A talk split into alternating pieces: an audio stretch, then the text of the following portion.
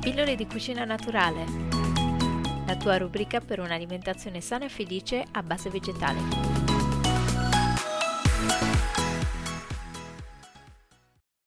Bentrovati al nostro appuntamento con pillole di cucina naturale su Radio Morpheus.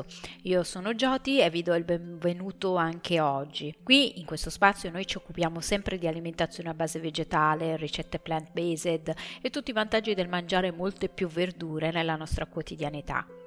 Cosa si fa quando non ci piacciono le verdure? Sì, perché in effetti ci sono molte persone che le verdure proprio non le amano Può capitare spesso di essere infatti molto motivati a mangiare sano, a inserire più verdura nella nostra routine, ma se poi ci troviamo davanti a un ostacolo insormontabile come questo, cioè che non ci piace per nulla la verdura, che cosa facciamo?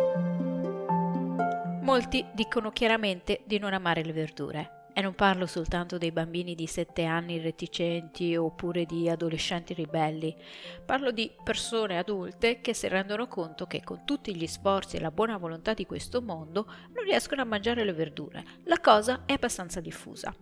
Il problema è maggiore quando si tratta di verdure a foglia verde nello specifico, perché di solito hanno la caratteristica di avere una dominante amara il, nel proprio gusto, non la carota quindi che tendenzialmente scusate, è dolciastra, ma per esempio lo spinacio, le pietole, il cavolo nero.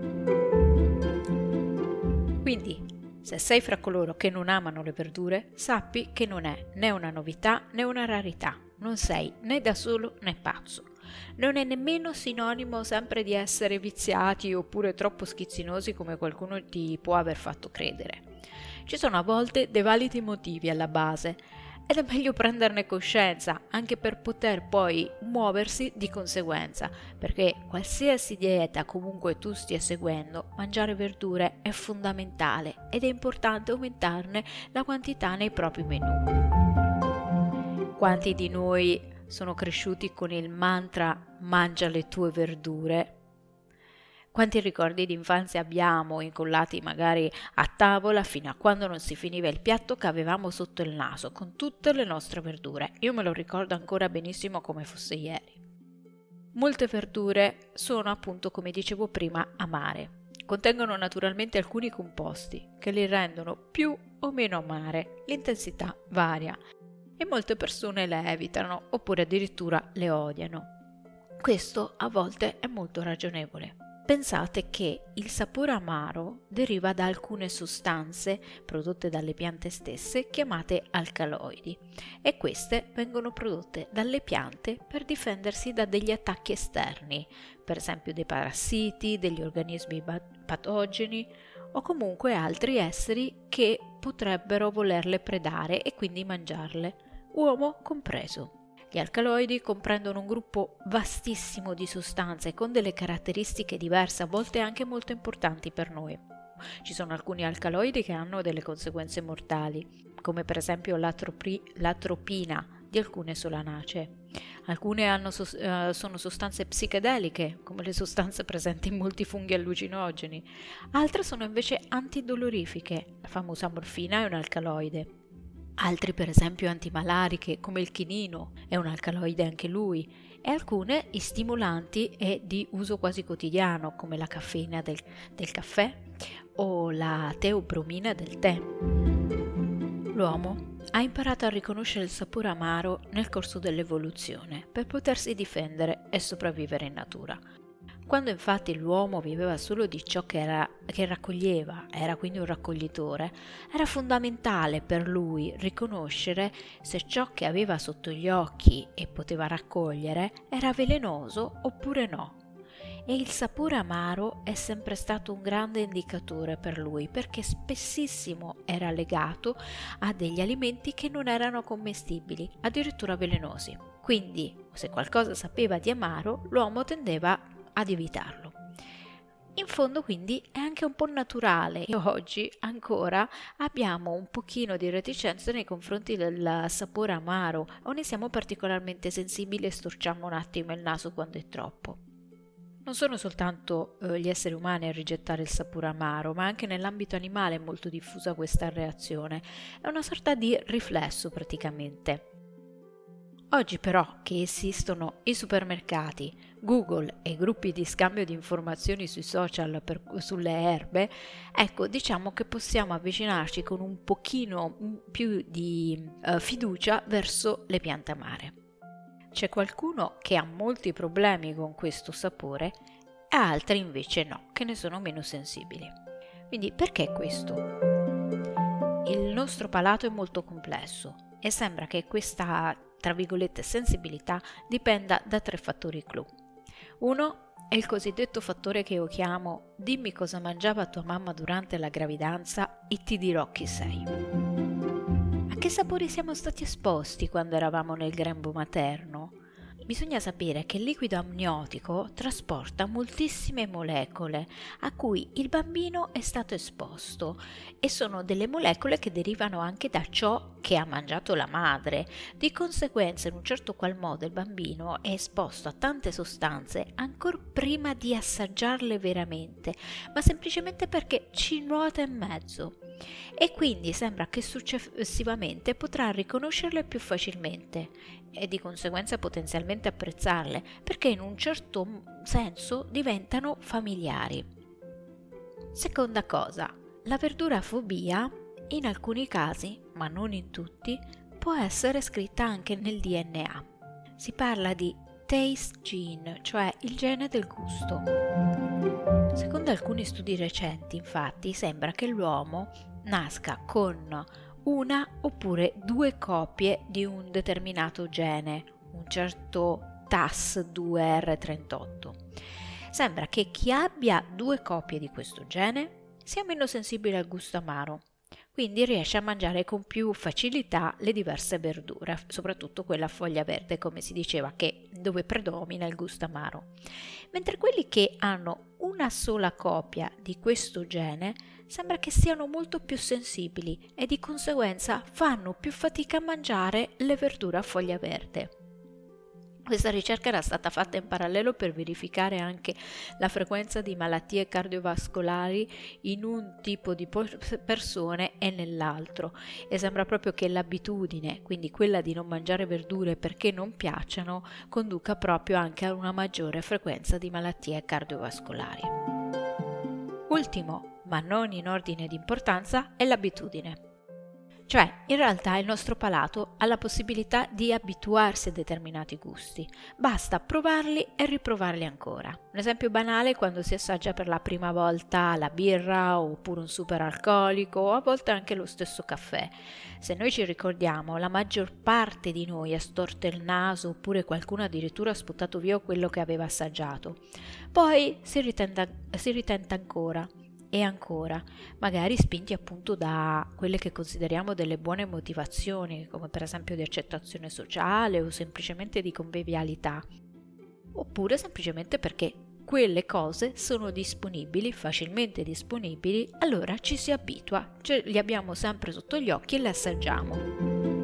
Insomma, il concetto è che se andando al bar con gli amici, anziché invitandoli a un caffè, li invitassimo a due forchettate di cime di rapa, molto probabilmente ci si abituerebbe di più alle verdure a foglia verde. L'abitudine quindi è un fattore estremamente importante. Detto questo, allora c'è da mettere in conto che spesso molti di noi sono anche cresciuti con verdure stracotte che galleggiavano in brodi dal colore marrone, oppure troppo elaborate e ricoperte da una quantità tale di salse che era, impot- era praticamente impossibile riconoscere il sapore originario della verdura. Dire che in questi casi si mangia della verdura è un po' un eufemismo e quindi ci rende anche più difficile veramente abituarci al suo sapore originale e ad apprezzarlo.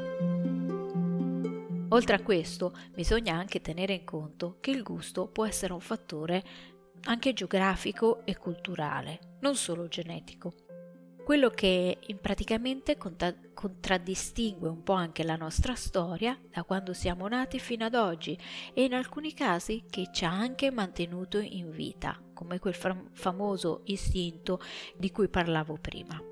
Per esempio, faccio un caso ben specifico, Se fossimo cresciuti in India o in altri paesi del sud-est asiatico dove è molto usato un uh, ortaggio che si chiama bitter melon, una sorta di cetriolone, una via di mezzo tra un cetriolo e una zucca, che però è uno degli ortaggi più amari presenti in natura, diciamo che se fossimo nati lì tutto il resto, tutto il resto degli ortaggi a foglia verde per noi sarebbero una passeggiata. Quindi a volte i fattori culturali e le abitudini che nascono anche dalle nostre tradizioni sono molto importanti. Aggiungiamo un altro fattore, cioè come mangiamo oggi. Se siamo abituati infatti ad acquistare prodotti raffinati, le verdure confezionate oppure quelle congelate eh, o quelle pronte all'uso da un banco del supermercato, molto spesso in questo modo il gusto amaro non entrerà a far parte delle nostre abitudini. Infatti, più mangiamo cibo confezionato e più il nostro palato viene condizionato verso un sapore più dolciastro oppure più grasso e meno desideroso di prodotti freschi come appunto delle foglie verdi. Inoltre c'è da aggiungere che l'agricoltura moderna mira soprattutto a far crescere rapidamente le verdure con meno dispendio energetico con, con, una maggiore efficienza anche da un certo punto di vista, ma tutto ciò è a discapito della qualità della materia prima molto spesso, che comincia a diventare anche discutibile il che genera anche delle verdure, degli ortaggi che come gusto non sono un granché, quindi non ci agevolano nel nostro processo di approcciarsi a mangiare delle verdure in più, soprattutto se appunto abbiamo questa problematica del non sopportarle e non ci piacciono molto. Quindi che si fa? Dobbiamo abbandonare l'idea di mangiare le verdure? Gettare la spugna? Non tutto è perduto. Possiamo cambiare le nostre abitudini e il nostro palato e le nostre preferenze, proprio perché, come dicevamo prima, il palato appunto è fatto da abitudini e molte ricerche hanno messo in evidenza come il palato può cambiare molto rapidamente. Io personalmente l'ho visto anche in maniera esperienziale anche tra i partecipanti ai miei corsi, che si accorgono mano a mano di come conquistano dei nuovi sapori che prima per loro erano estranei e che appunto cominciano poi a diventare anche parte della loro quotidianità, aggiungendosi al resto che già conoscevano e arricchendosi. Quindi l'abitudine e la voglia di sperimentare è una cosa fondamentale, non bisogna mai gettare la spugna in questo senso. Quindi come interveniamo? Prima di tutto bisogna provare, bisogna accettare questa sfida, una sfida che eh, va mantenuta in maniera leggera e divertente, perciò assaggiamo verdure nuove o anche quelle vecchie che siamo convinte che non ci piacciono. Può essere che si rinnoverà il nostro senso di disgusto, è vero, oppure che si scopre inaspettatamente che qualcosa nel frattempo è cambiato e che le, quelle verdure, ok, non sono proprio il top, però non sono nemmeno così male. A me è accaduto nel passato per molte verdure perché devo confessare che ho un passato appunto da bambina e adolescente che mangiavo esclusivamente patate e pomodori, quindi non avevo un vasto repertorio nel mio menù di ortaggi freschi. Sembra che alcuni cibi vadano assaggiati più volte prima che il loro gusto ci piaccia, l'adattamento appunto di cui stavamo più volte parlando. Non so quanto ho impiegato io per esempio a ad apprezzare la prugna umeboshi, una particolare prugna giapponese fermentata che ha un sapore terribilmente acido e anche salato, quindi non è qualcosa che si correrebbe a mangiare molto volentieri.